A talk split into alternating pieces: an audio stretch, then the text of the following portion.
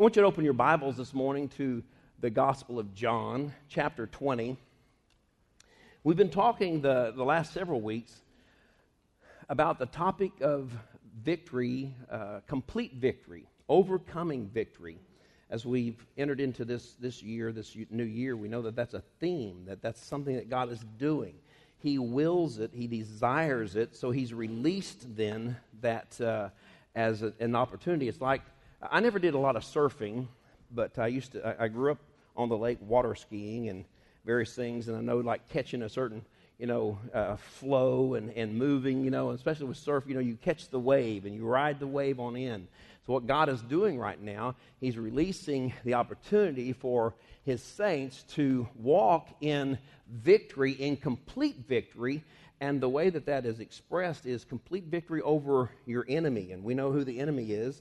Jesus said, The thief comes but to steal, to kill, and to destroy. But I have come that you might have life. Now, life, and he said, in life to the full or more abundantly. Not just, hey, sucking air and growing old. Not just life that we think, you know, that we're just um, another day, another day.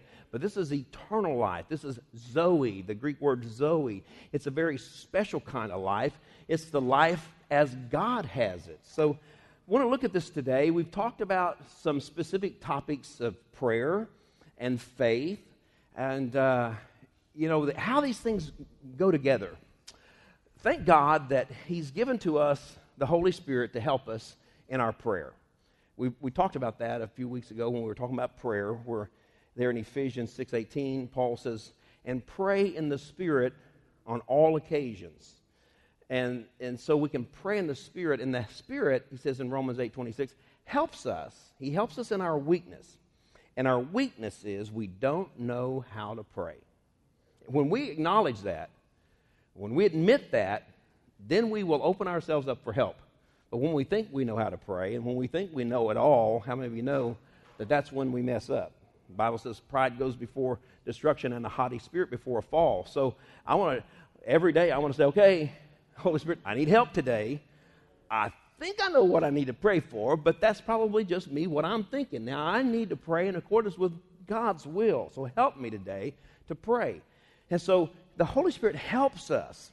And so we're finding that these major topics, these major things in our, in our spiritual life prayer, faith, hope, uh, you know, praise, believing all these things are we talk about it, we come in contact with it through the Word all the time, but how do they really work together? And, and I've taught series on every one of these. And, but, man, every day I'm seeing a more intricate meshing together. And I want to get it right, you know? I want to get it right.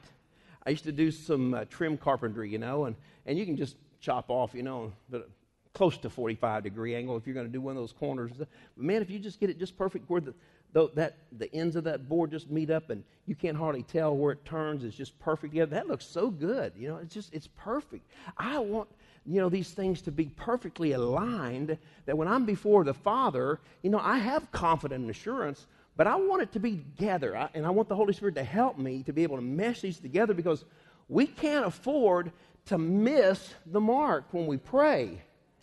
Amen? So, and then when we pray, that's one aspect of it. So we pray, but whatsoever things you desire when you pray, and what's the rest of it?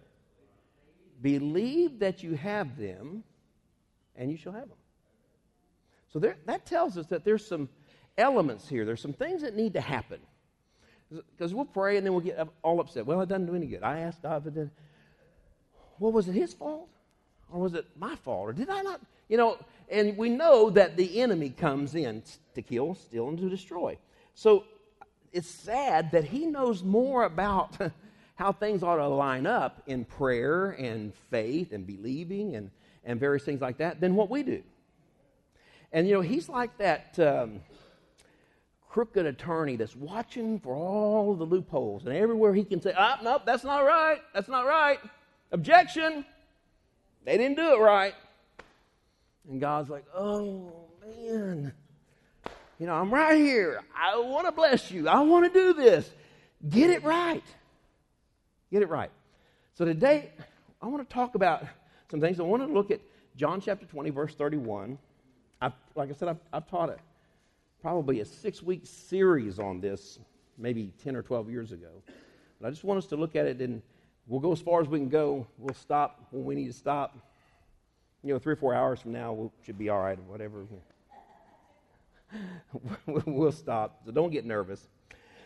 John writes his gospel, the, the Gospel of John, comes to the end of the book. Chapter 20, verse 31, he says, But these are written that you may believe that Jesus is the Christ, the Son of God, and by believing you may have life in his name. And he says, all this stuff that's written, when you read this, everything, all this has been written that you may believe that Jesus is the Messiah, the one sent from God. He's the Messiah, the Son of God, and that by believing, you have Zoe in his name. You have this life that I've been trying to tell you about throughout this whole book. That's what he's talking about here. And what does that mean to us today? I mean, think about it. What does it really mean? Can that affect us enough that it will change our lives to a point of enough to make us be a little more aware of what we need to do and how we need to pray and, and what we need to bring into our lives? Believing. Do you believe? Yeah, I believe. Sure, I believe. I believe Jesus is the Son of God. I believe He died. He rose on the third day. He's seated at the right hand of the Father. I believe that. How many of you believe that? Amen. That's, then we're, we're children of God. That's, uh, we believe that. But is there a part of our believing that that maybe might not be completely believing or you know what does that even mean what does it even mean hmm so we need to know it because we don't want to participate in it we don't even want to give access to that because satan is constantly trying to bring something into your life to cause you to, to doubt just a little bit and to not believe completely you know it's like what? He can't do that because I believe. I believe Jesus is Jesus. So do I. So do I. I believe he's the Messiah, the Son of God. And that by believing you may have, here we go, life. Okay, I believe I have eternal life. I believe that when I die, I'm going to be like my sister. That she went, she's in heaven right now. I, you know, my parents are there. You know, I believe I'm going to spend eternity, you know, with him. But is that it? Is that it? Is it like a spiritual 401k that we got to get it after we we can only participate in this eternal life when we die? Or is eternal life is it even active right now? Yeah. Zoe is present now. That's pretty cool. I mean, it has aspects to it. You know, yes, sure, there's a future part of Zoe of life that's eternal life that I'm going to live forever with him. But this life, Jesus said, But I've come that you might have life, Zoe, and have it to the full right now. Hmm, cool. Life in his name. Life in his name. Are we doing that? Sometimes, to a certain degree, man, I wish we were, I wish it was was just in the fullness. Have we ever heard that word fullness? In the fullness of his riches. Wow. That's where we need to get. We can't afford to settle for less, people. Last week I preached a message about faith. We talked about faith, and the, the title of that was Do Not Settle for Less. And we looked at the king. Remember, the prophet was saying, Okay, my last words. This is it. I'm about to die. Grab the bow shoot it out the window. It was all type of declaring war on his enemies. And then he said, you know, strike the ground, you know, with the arrows. And he just, he said, and the prophet got so upset. He said, you're only going to have three victories over the Syrians. You should have struck the ground five or six times, or until the prophet said, okay, okay, okay, that's enough. Basically, what he was doing was he really didn't believe fully. He believed that what the prophet was telling him he needed to do, so he was obedient, but he was obedient to a certain extent. He believed, but yet he didn't really believe fully, or the prophet wouldn't have got mad at him. Are you following what I'm saying? I think that's where we are today. I think we get excited. We come to church, we get excited. We walk out the doors and we're believing, but we're just kind of like, okay, now, now I got to go back to the real world. What? What? The real world? No, this is the real world. Jesus said, I tell you the truth. I'm telling you the truth. This is the reality. Bring this up with this. You are seated in the heavenlies. That's your standing with God. Now, you live on this earth. Your state is you're here, but bring your state up with your standing. This is reality. And whatever needs to happen here on earth, you declare it here on earth. Whatever you bind or prohibit here on earth is going to be prohibited in heaven because this is the reality. And whatever you permit on earth is going to be permitted in heaven. It's going to be released because this is your reality. This is really where we, in Him, we live and move and have our being. Do we? Hallelujah. That's it. Ah, I'd like to tell you that that's where I live all the time. I don't. I find myself now like, whoa, whoa, whoa, wait a minute. Come on, get up out of this stuff. Get back over here where I'm supposed to be. I'm supposed to be up here in Him. I, I got to be in the secret place of the Most High.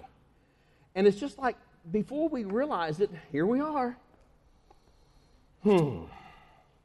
Have life in His name. What does that really mean?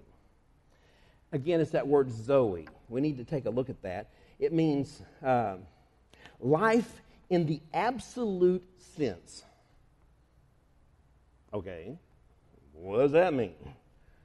What does it mean? And the way that that word's used in the Greek there in the Bible, it means in the absolute sense, it means not qualified. In other words, it doesn't have to be qual. There's nothing that you can take this this Zoe. Now, this is life as God has it. Okay, this is God. This is who He is. This is His His life. Okay. Now, I can't qualify that on anything because nothing compares to it. Nothing, produ- nothing gives him that life. So I can't say because of this he had no. He has it. That's that's who God is. He is okay. And so nothing qualifies God. He he qualifies other things, but nothing qualifies him. That's the life he's talking about. It's absolute. It's not diminished in any way. You can't diminish God.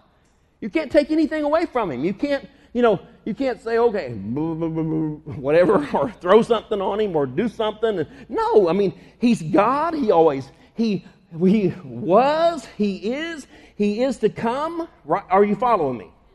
This is Zoe. You got it? This is the life. This is life. The life of God. This is this power, this energy, this life energy that's in God. Yeah, I believe in the big boom, you know, big bang theory.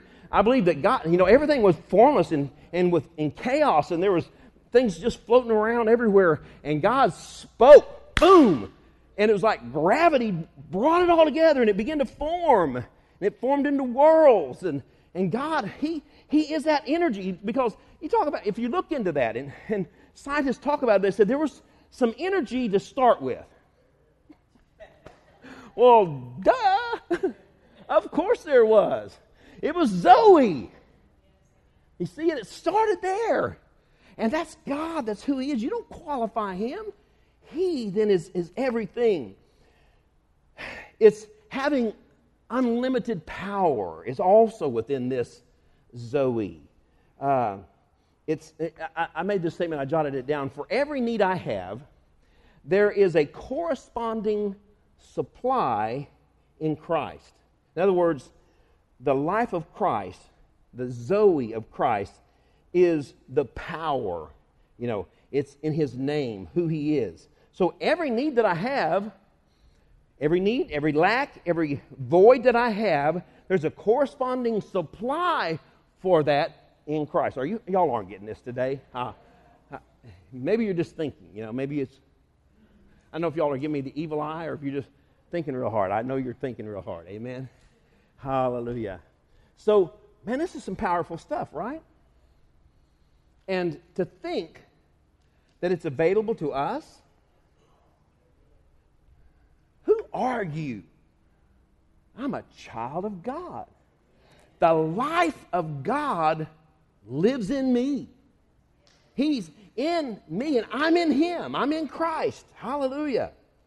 And so, and nothing qualifies it. It's life as God has it. How does God have life? Can anything kill God? No. Anything affect God? Well, we affect Him, I think, in a sense that we frustrate Him.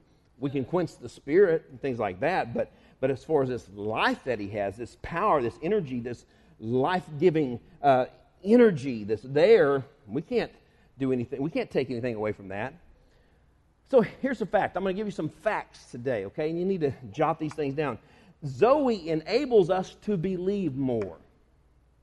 Because if we go back to the text, it says, But these are written that you may believe, there in John 20, 31. These are written that you may believe. So we wrote all this out that you may believe that Jesus is the Christ, He's the Son of God, and that by believing you may have this Zoe, this life in His name. And so, this life in His name, this Zoe, enables us to believe more. Okay? It gives us that, we step into it, but yet there's a hinge. It says that as we believe, then the Zoe begins to work in us. Is that making sense? You follow me? Okay? So we can have life in His name, and we have life. If you are born again, you are repowered. What happened was that we were dead in our trespasses and sin, but when we believed in Jesus Christ, the Son of God, then you became alive again. You became repowered, regenerated. That energy, that Zoe came into you. Amen? But now, we might have felt some differences, but I don't know if we felt like, man, I. You know, I, I'm 10 foot tall and invincible, right? I mean, there's times when we might feel that way, but, but you know, that's the potential is there. What activates that? What brings it to its full attention or, or, or to its full potential? What brings that Zoe to its full potential? Believing. Why did Peter get out of the boat? He saw Jesus walk on the water, and Jesus said, Well, come here. And he said, Okay. He believed. Of course, you say, well, he had faith. Exactly, because faith and believing and faith go together, right? With expectation. So he stepped out of the boat and he began to walk, and then he thought, wait, wait a minute, you can't walk on water. uh oh, what happened? He stopped believing. And his faith diminished. This, this Zoe that he had it began to diminish because he stopped believing, he started to doubt, faith begins to dwindle, expectation then goes into what you're perceiving as your reality, and his reality was nobody walks on water. That was the reality he stepped back into, and when he stepped into that reality, he began to sink. Are you following me? Okay, so all this stuff has, has an effect. You can change the reality that you live in. What? Uh, y'all didn't get that. That went over like a pregnant pole vaulter. I mean, you can change the reality that you live in. Amen. Amen, walls. Someone's going to say amen around here. I'm going to preach till the paint starts to praise God. but life as God has it, and that includes life without end. So we know that's the eternal part of Zoe, life without end. So the fact is that Zoe enables us to believe more. It activates this Zoe. It, it begins to bring it to, it rises up. It becomes, begins to have the potential that, that God has. I mean, is there anything that God can't do? Is there anything that Christ can't do? Well, did he say, Greater things than these shall ye do? When they talked about what he did? He said, Hey, I'm, I'm going to the Father. He said, Greater things than these shall you do. So wait a minute. If there's nothing that God can't do, there's nothing that Christ can't do, then there should be nothing that you and I can't do. But why don't we? Why don't we? Something is limiting that. That's my cry, Lord, what is it? What am I doing wrong? Oh, ye of little faith. What? Wait a minute, wait a minute. I'm, um, I'm just going to walk in all the faith I have. He said, Oh, that'd be good, but, you know, you got to believe. I believe. Do you? Yeah, I thought I did. I, you know, I believe, but we believe, but. That one book said, we got to get off our butts and, and, and, go on into the things, you know, instead of, but, I believe, but.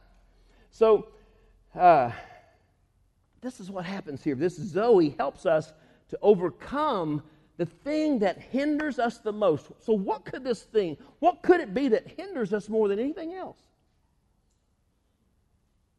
Say it out. Unbelief.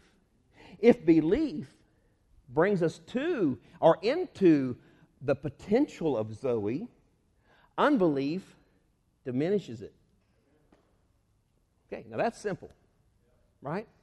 Belief activates it, it brings it up, and it increases our faith. And, and here we are, and our expectation. Because if you really believe something, you expect it to happen.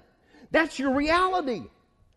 Way back in the 60s, uh, some guys got onto an airplane. That's when they first started hijacking it. They had this box of, uh, of um, ivory soap, or is a box of ivory soap, and they said, okay, we got some C4 in here. We're going to blow this airplane up unless you take us to such and such place. The pilots looked at it and said, okay, we're gone. They got to the end of it, it was ivory soap. well, why did they do what the hijackers told them to do? Because they believed that that was a bomb. So their belief affected their reality. And the reality was if we don't do this, we're going to blow up. But yet there was a different reality because it really wasn't there, but they believed it. So, you know, every day, every second of your life, you're believing something. That's what's so amazing. You are believing something every second of your life. The problem is sometimes it's wrong. Sometimes we have wrong believing. How do we change that? The title of this message is How to Overcoming Unbelief. And you know what? that ought to be like, this is it. this is everything. I mean, it's like if we can do that, if you can do that, if you can overcome unbelief, what would stop you? Nothing. As long as it's in God's will. I mean, you know, if it's out of God's will, then it's not going to work. But, I mean, if it's in God's will and you believe, what can stop you? All things are possible to him that what? Wow. Go to John chapter 5, verse 26. John chapter 5, verse 26. Zoe, come, you know, God is the one that has life, and so He's the one then that distributes that Zoe, that life, okay? All right, and so John 5 26 says, For as the, J- Jesus was saying this, he says, For as the, the Father has Zoe, I'm going to translate the where it says life there into the Greek. For as the Father has Zoe in himself, so he also granted the Son to have Zoe in himself. And he has given him, the Son, authority to judge because he is the Son of Man.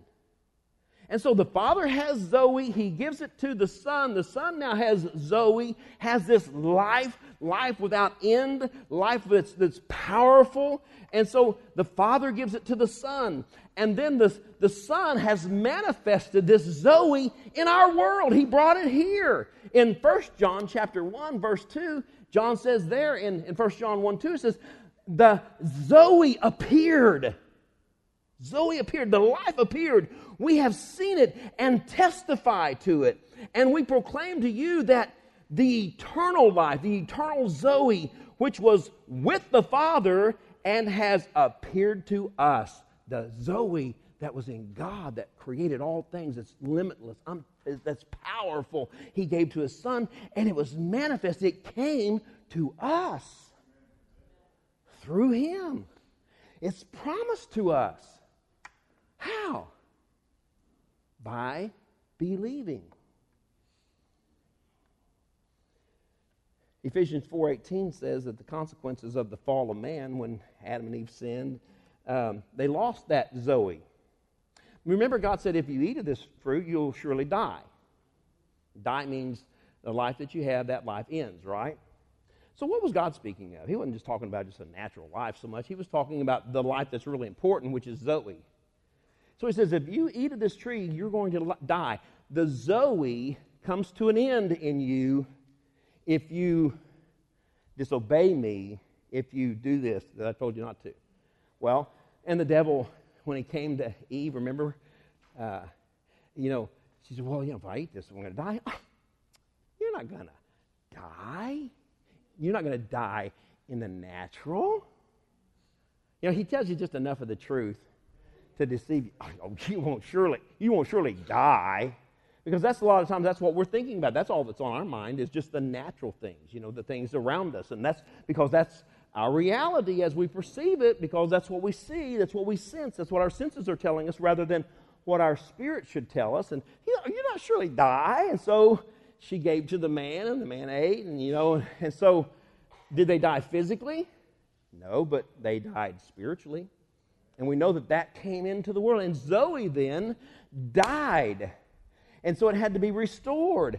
And so that's when Christ brought it back into the world so that he that believeth, you know, for God so loved the world that he gave his only son who had Zoe that, he, that the Father had. He gave his only begotten son that whosoever what? Well, there it is. Whoever believes in him shall not perish, but will have what? Zoe everlasting life. There it is. Believe. You want to see power? You want to see this the life of God in your life? Believe. Believe. Sounds so easy, doesn't it? oh man, it's tough. It is so tough. I like to tell you, oh, it's nothing. You know, there's some people, there's some preachers that put people down. Oh, you know, you just you don't have enough faith. You don't have enough faith. The thing is, it's not so much a faith. It's it's that believing in the expectation that goes along with it because there's this constant battle that Satan is trying to tell you, oh, yeah, he might do it for Eddie. I don't know if he'll do it for me. So I believe that God can do miracles and he can do miracles in Eddie's life. And maybe he's done miracles in Eddie's life, so I believe he did it. But I just don't know. Oh, oh, there's some unbelief because I'm not believing that he can do it for me. You follow that? Have you, has that ever happened to you? What happens to me. Yes, I believe, Lord, but I know you can. I just don't know if you will. now, wait a minute. So we think we're believing, and we deceive ourselves. I know you can. I just don't know if you will for me. Because I did this, and I did and all the stuff that Satan tells you that you did, and I don't know. I, I don't know who I'm preaching to today. Probably just one or two people need this today. I don't know about you. I know I need it. So the Son manifested this life, this Zoe, that's what John said, into the world. And now then, we, mankind, can become participants, partakers of Zoe through faith in our Lord Jesus Christ, from believing in Him. I, I, I quoted John 3 16. Let me read John 3 15. Jesus is saying this. He goes on and kind of drops into the middle of the verse here. He says, Everyone who believes in him, speaking of himself, may have eternal life. And that's when he says, For God. Then he explains what, because God loved the world so much that, so he explains it there. But 15 tells, he says, Everyone, everyone who believes in him, in that he is the Messiah, everyone who believes in him may have eternal life. Not might, not if you do that. It's not qualifying. You don't have to qualify it. You have it. Hmm. So, what's, what's necessary in order to have this Zoe, this, this life? Belief. Belief. That's it. That's all you have to have to have this eternal life. So you say, well, then I believe I have eternal life. Yes, we do. The thing is, is that we're walking in degrees of that Zoe. Are you following me? So, to the level of my believing is to the level that I'm walking in it and it's manifesting itself around me. If I believe that all that there is to Zoe or eternal life is my eternal, you know, living together with Him in heaven one day when I die, that's the only part of that that I'm going to rejoice in, that I'm going to look forward to, that I'm going to expect. I won't expect it to have any effect on my everyday life. Are you, you understand what I'm saying? Because I'm just thinking it's just for over there. So the degree that I would you would you agree with this?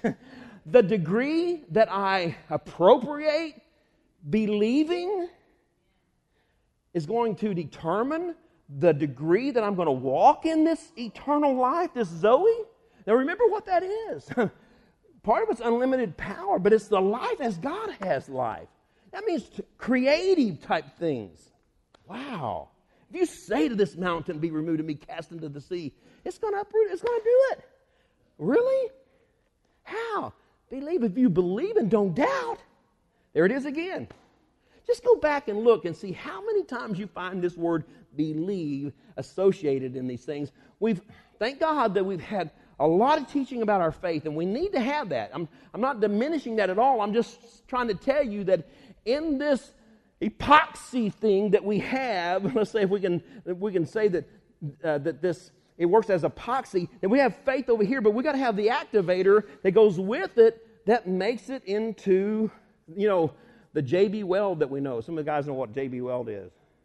My sister is a beautician, and I know that she activates certain, if she used to do my mom's hair or different ones, and so if she was going to make some dye or whatever, she put in this and then she put the activator in, right? I'm, so ladies, you get on it. Guys, you hang on to the JB Weld stuff.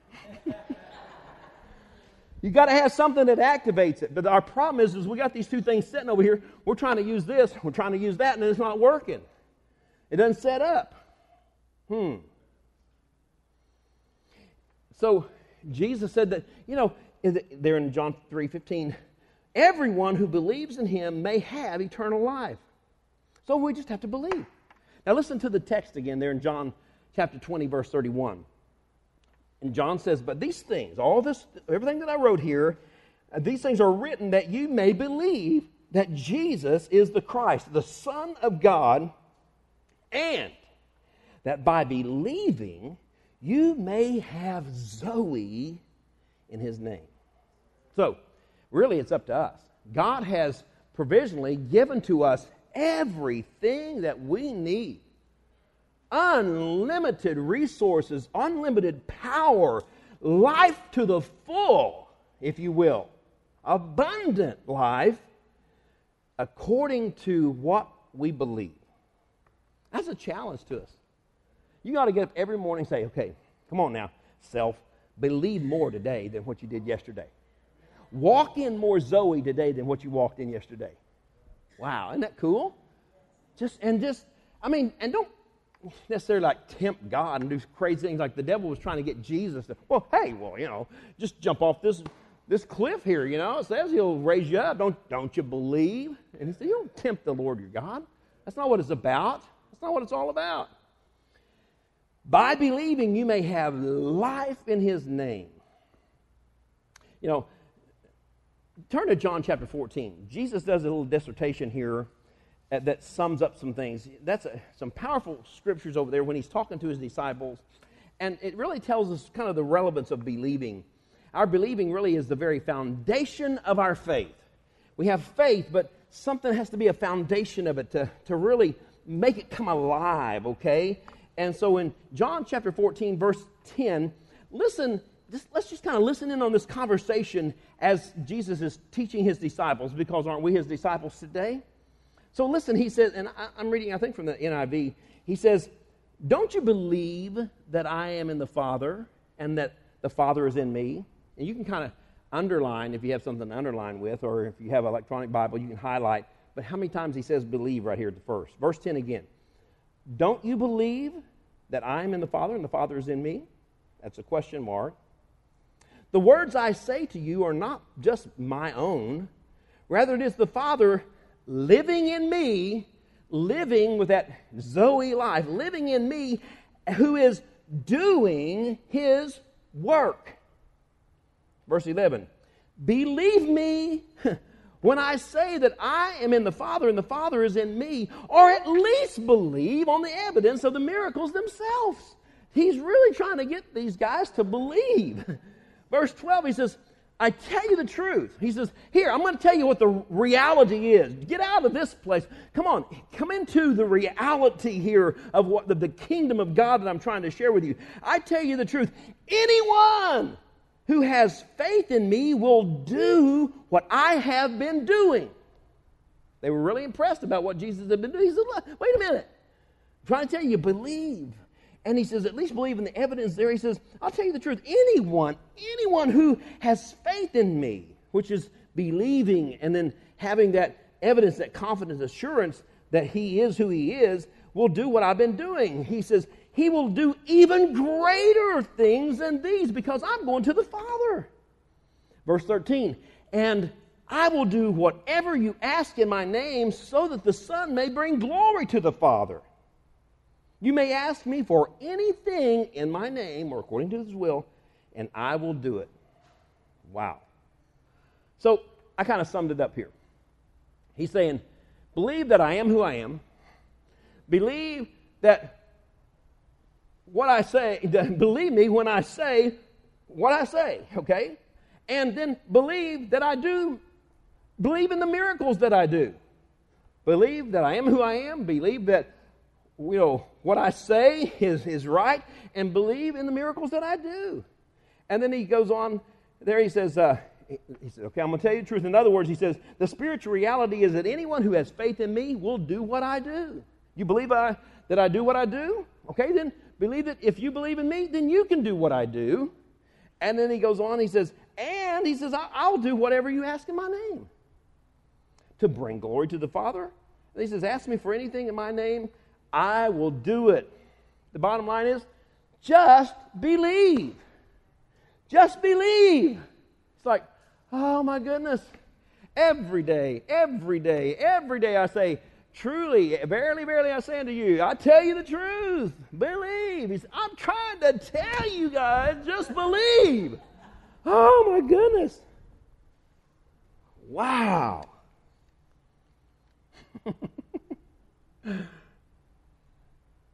How did unbelief affect Jesus? Because it was present.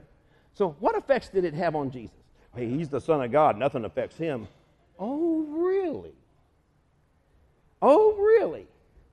Let's t- take a look here at a couple of things. Look at chapter, look at Mark 9 9.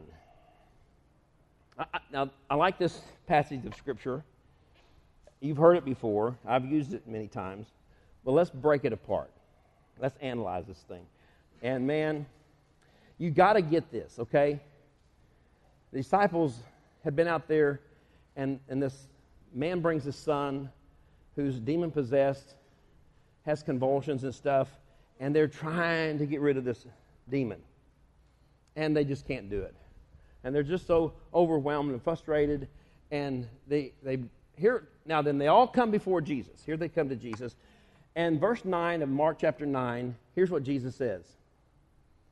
And it, it, when it's on the page, it's so linear. It's just, you know, because we have this picture because we've seen the movies. You know, they make, when they make the movies of Jesus, you know, he's always just so, never smiles. He's pious and never raises his voice. He's just, you know, Jesus and yes and I love you and all that stuff. Really? Yeah. First thing he says is, uh, in, in the NIV, it says, Oh, unbelieving generation. He's like, You unbelieving generation. I mean, here they come. They got a problem. And the kids, you know, a, a demon's in him, throwing him around. Jesus said, You unbelieving generation. Because think about it, every day, every day, every day, he's trying, believe, believe, believe, believe me when I tell you, believe me when I tell you. I'm telling you the truth, believe me. And he's teaching multitudes and everything, and here they come, and he says, Oh, unbelieving generation, how long shall I stay with you? how long am I going to be here with you? They're like, I don't know. You're only like in your 30s. He's like, oh, how long? Am I going to stay here? How long am I going to be here with you? How long shall I put up with you? Really? Oh, wait a minute. Was that Jesus? He just looked at him and said, How long am I going to put up with you? Really? Hey, do you want Jesus to get in your face and say, You know, how long I have to put up with you? I've had him tell me that before. I don't know about you, but that kind of like, oh boy. Okay, you want to go back to bed and let's try this again? It's not him, it's us. Wait a minute. What, what's up with Jesus? He's having to deal with their unbelief. Everybody out there, and he's been telling them and telling them and telling them and telling them again. But here they come. And what's the problem? The root problem is they don't believe. He says, Oh, you unbelieving generation. How long am I going to stay here? I'm not, in other words, I'm not going to be here forever. How long do I have to put up with you? I'll just get out of here now. Wow, that's Jesus talking. He says, Bring the boy to me. Gabe, when, we need to put that scene in the drama. And you need to get with, you need to pull your wig off and throw it down. I mean, I mean, we need to show people what Jesus really had to say, what he thought. What frustrated Jesus? What really frustrated him? It didn't frustrate him that the food was cold or what, you know, whatever, or the bed was hard or none of that stuff. What frustrated him was you, oh my goodness, come on, you unbelieving generation. This is crazy. Wow. So, what effect did unbelieving have on Jesus? It frustrated him. Let me tell you, one person in the world you don't want to frustrate is Jesus, all right? I mean, that ought to be a pretty good clue, you know. The other thing is, is that he marveled at their unbelief. In other words, he was like, oh, I mean, if, if Jesus could say this, I don't think he would say, I can't believe this. he wouldn't say that. How many times do we say, I can't believe it? I mean, but he was totally amazed. I mean, when something amazes the Son of God, then it's pretty incredible, right? In other words, like, ah. I am so, I mean, I'm so surprised. I'm so amazed at what's happening after everything that I've done. Look at, uh, here, here's another place where it says that he marveled. In, in Mark chapter 6, verse 6. Peter was the one that transcribed to Mark. Mark wrote down what Peter had to say as he was telling him some of the things. And Peter, I think, finally caught this thing. Mark chapter 6, verse 6, from the New King James Version, it says, talking about Jesus, says, and he marveled because of their unbelief. He marveled. He was greatly surprised. You amaze me. I am so, I, you just absolutely amaze me. You don't believe. He, um, he marveled at their unbelief. What, you, and that's why he was like, believe me when I tell you. And they'd like, okay. And he'd tell them, they go, okay. And it's a holy roller right there. That water's got some life in it, it's got some Zoe to it. It's an active sermon wherever the water starts flying off the pulpit.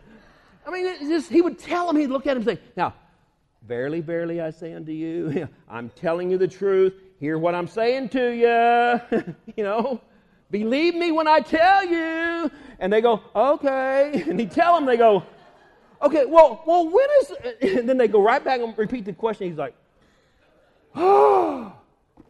He's trying to get a little sleep in the boat. They're crossing over. He's done, done all these miracles. He was just wore out. He's sleeping in the boat. Storms comes up. Don't bother him. The disciples, oh my goodness, what are we going to do? What are we going to do? They've been with Jesus all this time, you know, and all this stuff happened. And they're just so afraid. So they finally wake him up and he goes, You have little faith. You, your faith is so little. Can't you believe for anything? And he spoke to the to the wind and the waves. Man. Cease! I bet he was. I mean, I bet he turned around and stop it. and he's like, went back and laid down, went back to sleep. It's like, I mean, you know, it'd be like your kids bothering you. You know, it's like, are you ever going to get this? Hey, I know you're saying, what kind of Jesus is this that Pastor Paul's preaching? I'm trying to tell you, this is the Jesus in the Word. I mean, he got so, ag- but this is what aggravated him was unbelief. Now, if it aggravated him then, do you think it aggravates him now?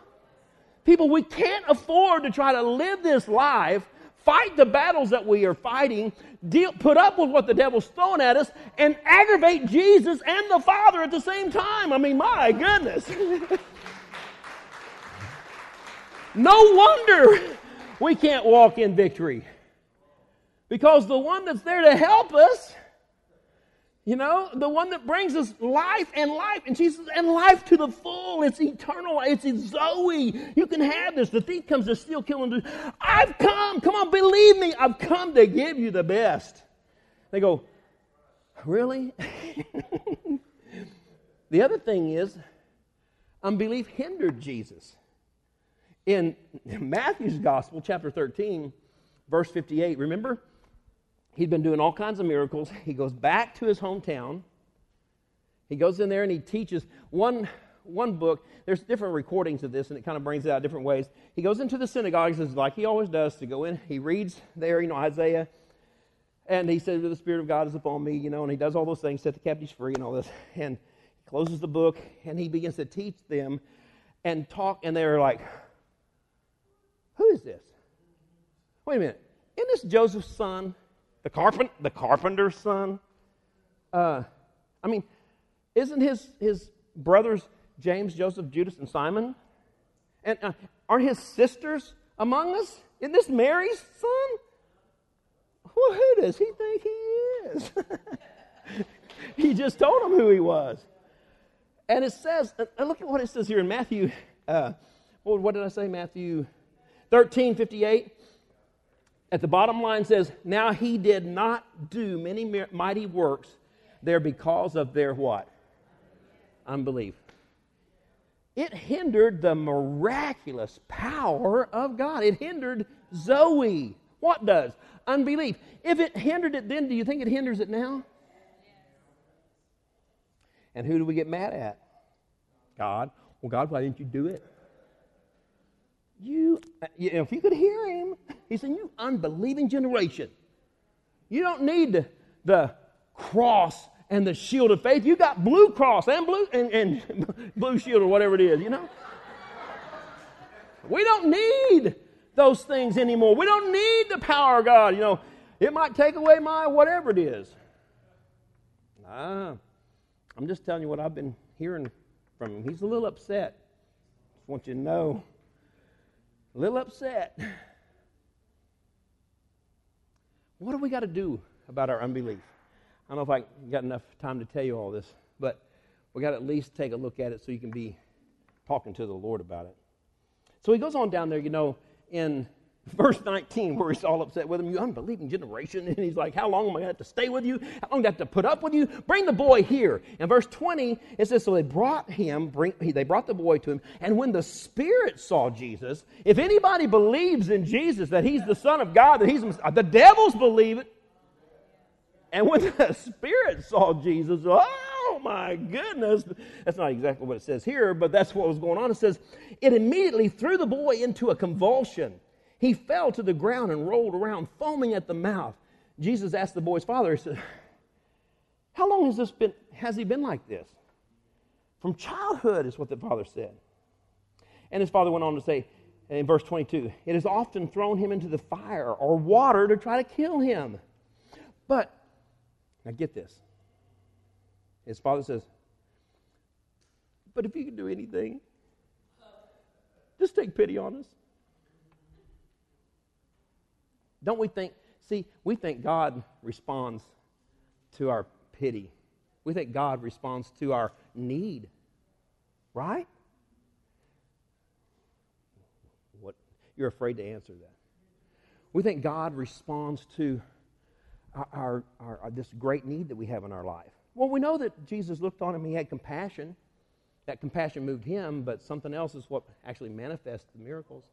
What moves God?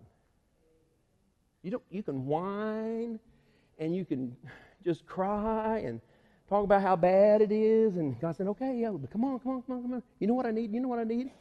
You know what I need? You got to release me into your situation. What's going to release God into that situation? What's going to release the Zoe, the, the mighty work of God into that situation? What's going to release it? Belief. Believing. And so he's asking the Father. First of all, he was like, man, how long has he been like this? He said, from birth. And he's, and he's telling him how bad it is. And he says, if, if you can just do anything, just, just have pity on us. And like, and that made Jesus mad. Like, That's it. Your son right now is rolling on the in the dirt, foaming at the mouth. Now, I mean, he didn't just instantly when the boy when the demon started doing that, he didn't go over and grab him and just instantly do it. He starts having a conversation with the father. The boy starts uh, flowing all around, you know. I mean, can you picture this? I mean, can you imagine everybody looking at him? Why don't he do something? Why don't he? And he said, How long has he been like this? The boys, this is what we need to have a scene of, right? We really ought to have a scene like this, you know. And Jesus, how long has he been like this? And oh, from birth. Really? Yeah. Oh, yeah. Sometimes it throws him into the fire and into the water to try to kill him. And Jesus says, Really? And he says, Yes. And if you could just do anything, if you could do anything, just have pity on us. And Jesus says, If you can, if you can, if you can. He repeated the guy's word in the Greek. He repeats what the, guy, the man said. The father said, If you can do anything. Now, can Jesus do anything? But what did the guy said? If. If, which means there's got to be some doubt there, some unbelief there somewhere.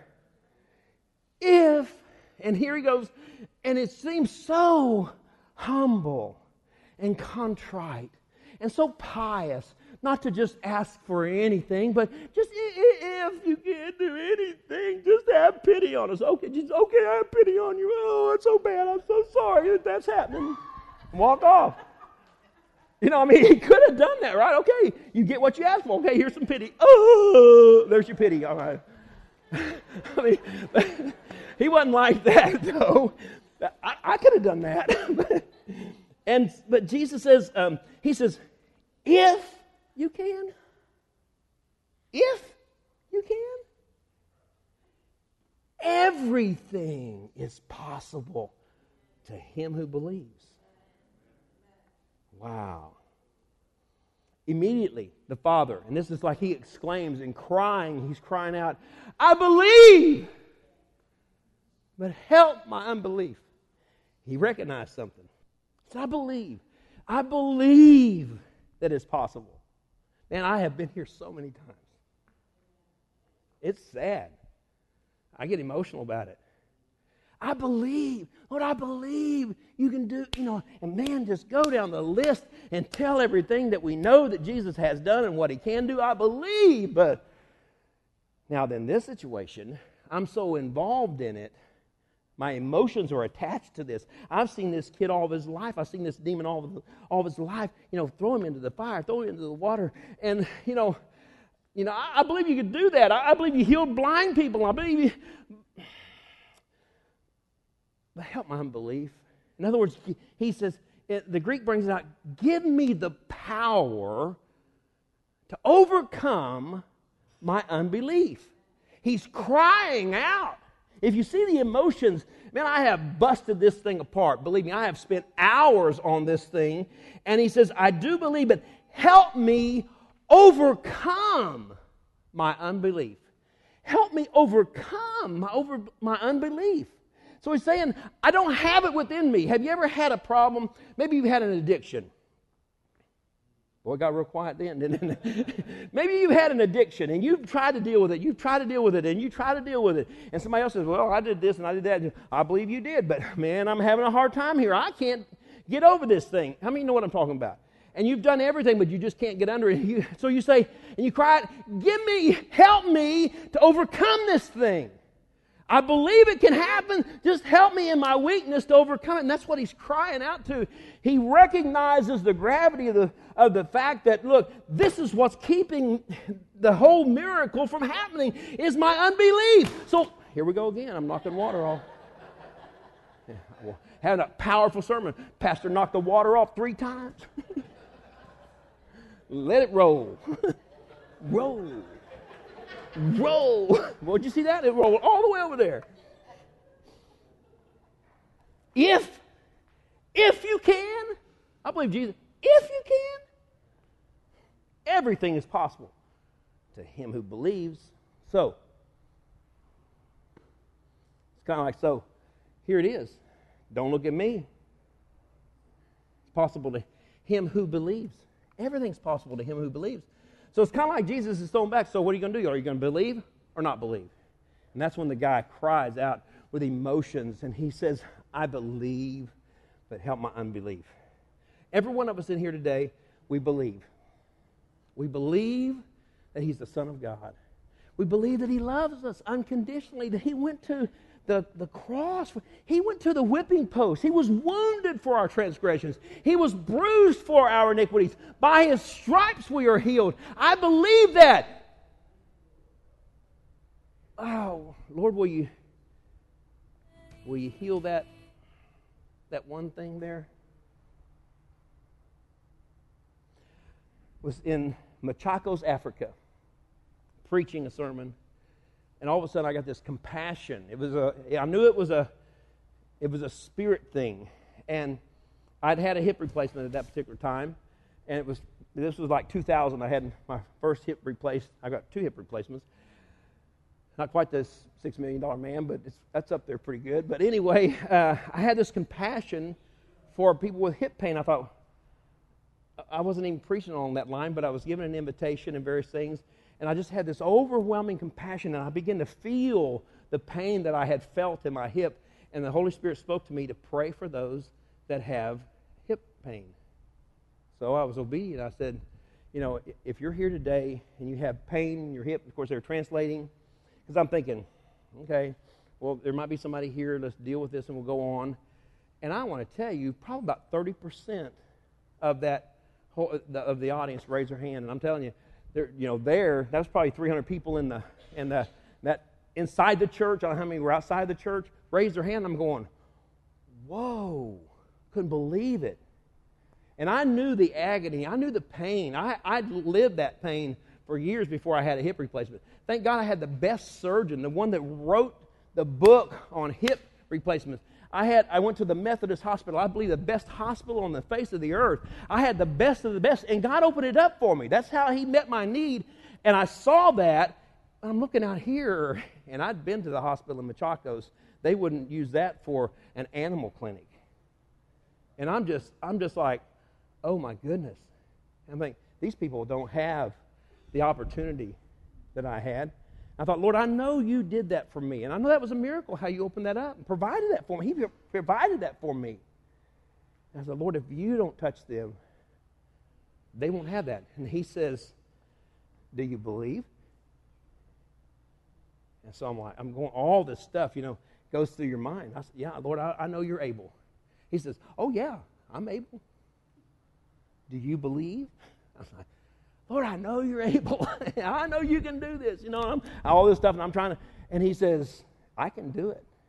But do you believe I will do it? That's the million dollar question. So, in that minute, standing there, heaven and earth, questions open, just like Jesus is standing there looking at the Father. Well, everything's possible to him that believes. How long are you going to let him roll around in the dirt? And I said, Lord, I believe. Asked people to come forward. We prayed for them. I want to tell you, people that barely could walk began to dance. Wow. Wow. And I thought, First thing I thought was, Lord, why, why don't you do this in America? you know, and that's when he says, I don't have to. They got insurance, you know, whatever. But I began, I saw that, and, and later on, as I was praying and thanking God for that, he says, So what, what happened? I was like, Oh, Lord, you just, he said, No, but what happened? What, where was the switch? What was the difference? Till I finally, I'm not, I'd like to say, Oh, yes. And I'm like, Okay, because I'm going back over, and I thought, Well, you know, they just accepted. They didn't. No, what was the difference? And I said, I believed. They believed. They believed. They when they came, because I'd asked them, "What do you want God to do for you? Do you believe?" Because I, I had, and they did. I'm telling you, those that believe, they walked away, and some of them were walking and leaping and praising God. People believe, and it just sounds so easy to stand up here and talk about it. I fight it every day of my life, every second of my life. You say, well, Pastor, well, you, you just need to pray. Come on, tell me all about what I need to do. Yeah.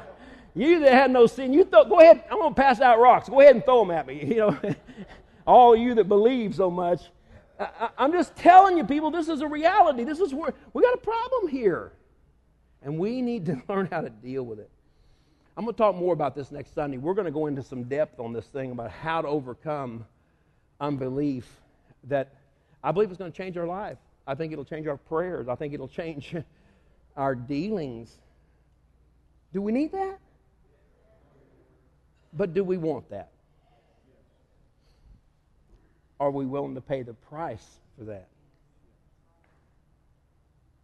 Hmm. Now, let me just throw in, add something, a little PS on that when I said, Are you willing to pay the price for that? Some of the greatest battles that I've ever fought in my life, the greatest price that I've ever paid, physically, financially, emotionally, in my family, and various other things, have been when I have stood my ground and said, I believe. And I'm not going to come out of that believing. And that's where, when I read Ephesians 6, when he says, When you've done all to stand, stand. When you believe and you take that stand and you say, I believe, and I'm not giving, the thief comes the thief comes to steal, to kill, and to destroy. If you're serious about it, you'll see great things happen. You know, we got to quit. I got to stop. It's 12:05. No football games are on, but it's still 12:05. I know you, but I got to share this. Zoe, this wonderful thing, Zoe, this life, the life as God has it, is so wonderful. But you know what? It, it's, it's blessings, but it's not necessarily along our convenience and for our circumstances. Does that make sense? In other words, see, we do have well, I was going to say we have a par- parallel universe, but some of you would take that in some really weird ways. But I mean, it's kind of like we do in a sense because here we are walking, you know, and everything's happening. And over here, Paul said, In Him we live and move and have our being. But it's like, you know, my circumstances over here, they might get a little tough. That's why he says, The trial of your faith works perseverance, works patience, perseverance, which means to continue doing something in spite of difficulty. So you might be going through hell. Literally. I mean, hell, all the gates of hell, everything that hell has to offer might be thrown at you. But when you still say, I believe, I believe, pretty soon the gates of hell shall not prevail. Are we getting that? See, because we, we think it's just so, we, we got the drive through McDonald's drive-through lane for our Christianity. I'm believing. Where is it? I got it right now. Oh man, you were you were 12 seconds too late. You know that's how we want God to do it. We pray, we believe. Okay, well, where is it? Well, um, principalities and powers in high places are ruling and battling, like they did with Daniel for 21 days, prevented the answer from getting there. But Daniel stayed on his face before God, believing. Oh, y'all ain't getting this. You're not getting this. I'm not, I'm, what I'm telling you is it's not always convenient in this realm with our circumstances, but I want to tell you it pays off dividends in eternity in the spiritual realm. Amen. If we want really want revival, you see, today when we sing that song, God was among us. I could just see him among us. And I just, I could just, and I thought, oh Lord, don't say to us, you unbelieving generation. Because you know what? That's what we are today. That's what the body of Christ basically is today. I mean, we believe, but yet we're like the guy said, but help my unbelief. And when we get humble before God, when we really get humble before God, and we confess that we need help to overcome our unbelief, then He'll open up and show us what we need to do. I want to finish talking about that next Sunday. I knew I couldn't get it all in today. But did anybody get anything out of this so far? Amen. Hallelujah. You know, there's sometimes you, you preach and teach sermons. I live this sermon, okay? And I live it every day. And the thing is, people, we got to live it every day. You got to live it every day. We got to get to the point of where we believe, and no matter what happens, it doesn't matter what anybody else around you believes, you got to believe it. Because everybody's believing something.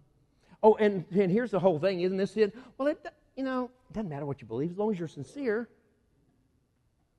Well, the terrorists on 9 11 were sincere. Where did that get us? They believed wrong, okay? So, hey, don't give me that stuff. That's a lie from the devil. You know, well, they were sincere. Well, yeah, they were sincere. So were the ones that crucified Jesus. They were sincere too. But it wasn't right. So we got to believe rightly. Okay, I, I got to stop. I got to stop. Woo!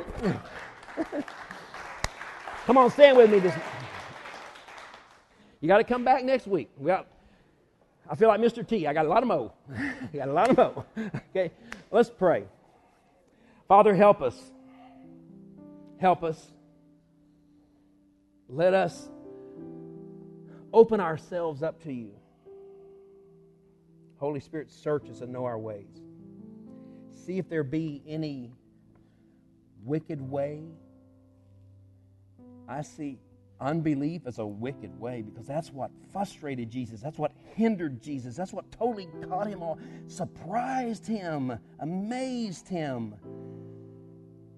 Search us, reveal it to us, give us a desire that we want to walk in your ways. Lord, we need to believe without doubt. A double minded man is unstable in all his ways. We can't afford. We can't afford that. Lord, I ask that you give me the, the anointing to break it down just in a simplistic way that we can understand it. Because, Father, we've got to deal with this thing. The day and hour that we're living in, we can't afford to miss, miss it. I believe revival's coming.